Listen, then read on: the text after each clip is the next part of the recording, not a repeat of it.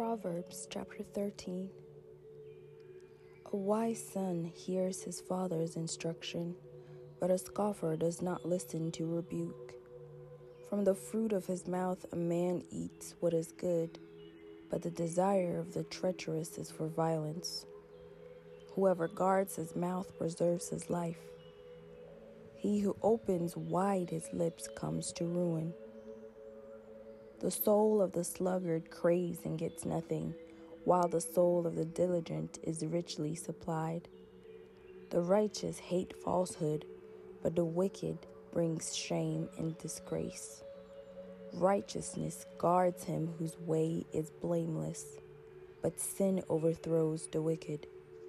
One pretends to be rich, yet has nothing. Another pretends to be poor, yet has great wealth. The ransom of a man's life is his wealth, but a poor man hears no threat. The light of the righteous rejoices, but the lamp of the wicked will be put out. By insolence comes nothing but strife. With those who take advice is wisdom. Wealth gained hastily will dwindle, but whoever gathers little by little will increase it. Hope deferred makes the heart sick, but a desire fulfilled is a tree of life. Whoever despises the word brings destruction on himself, but he who reveres the commandment will be rewarded. The teaching of the wise is a fountain of life, that one may turn away from the snares of death.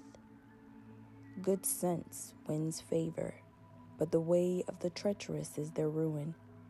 Every prudent man acts with knowledge, but a fool flaunts his folly. A wicked messenger falls into trouble, but a faithful envoy brings healing.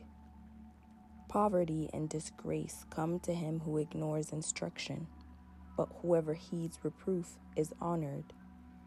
A desire fulfilled is sweet to the soul but to turn away from evil is an abomination to fools.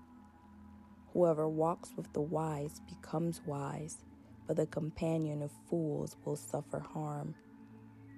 Disaster pursues sinners, but the righteous are rewarded with good. A good man leaves an inheritance to his children's children, but the sinner's wealth is laid up for the righteous. The fallow ground of the poor would yield much food, but is swept away through injustice. Whoever spares the rod hates his son, but he who loves him is diligent to discipline him. The righteous has enough to satisfy his appetite, but the belly of the wicked suffers want.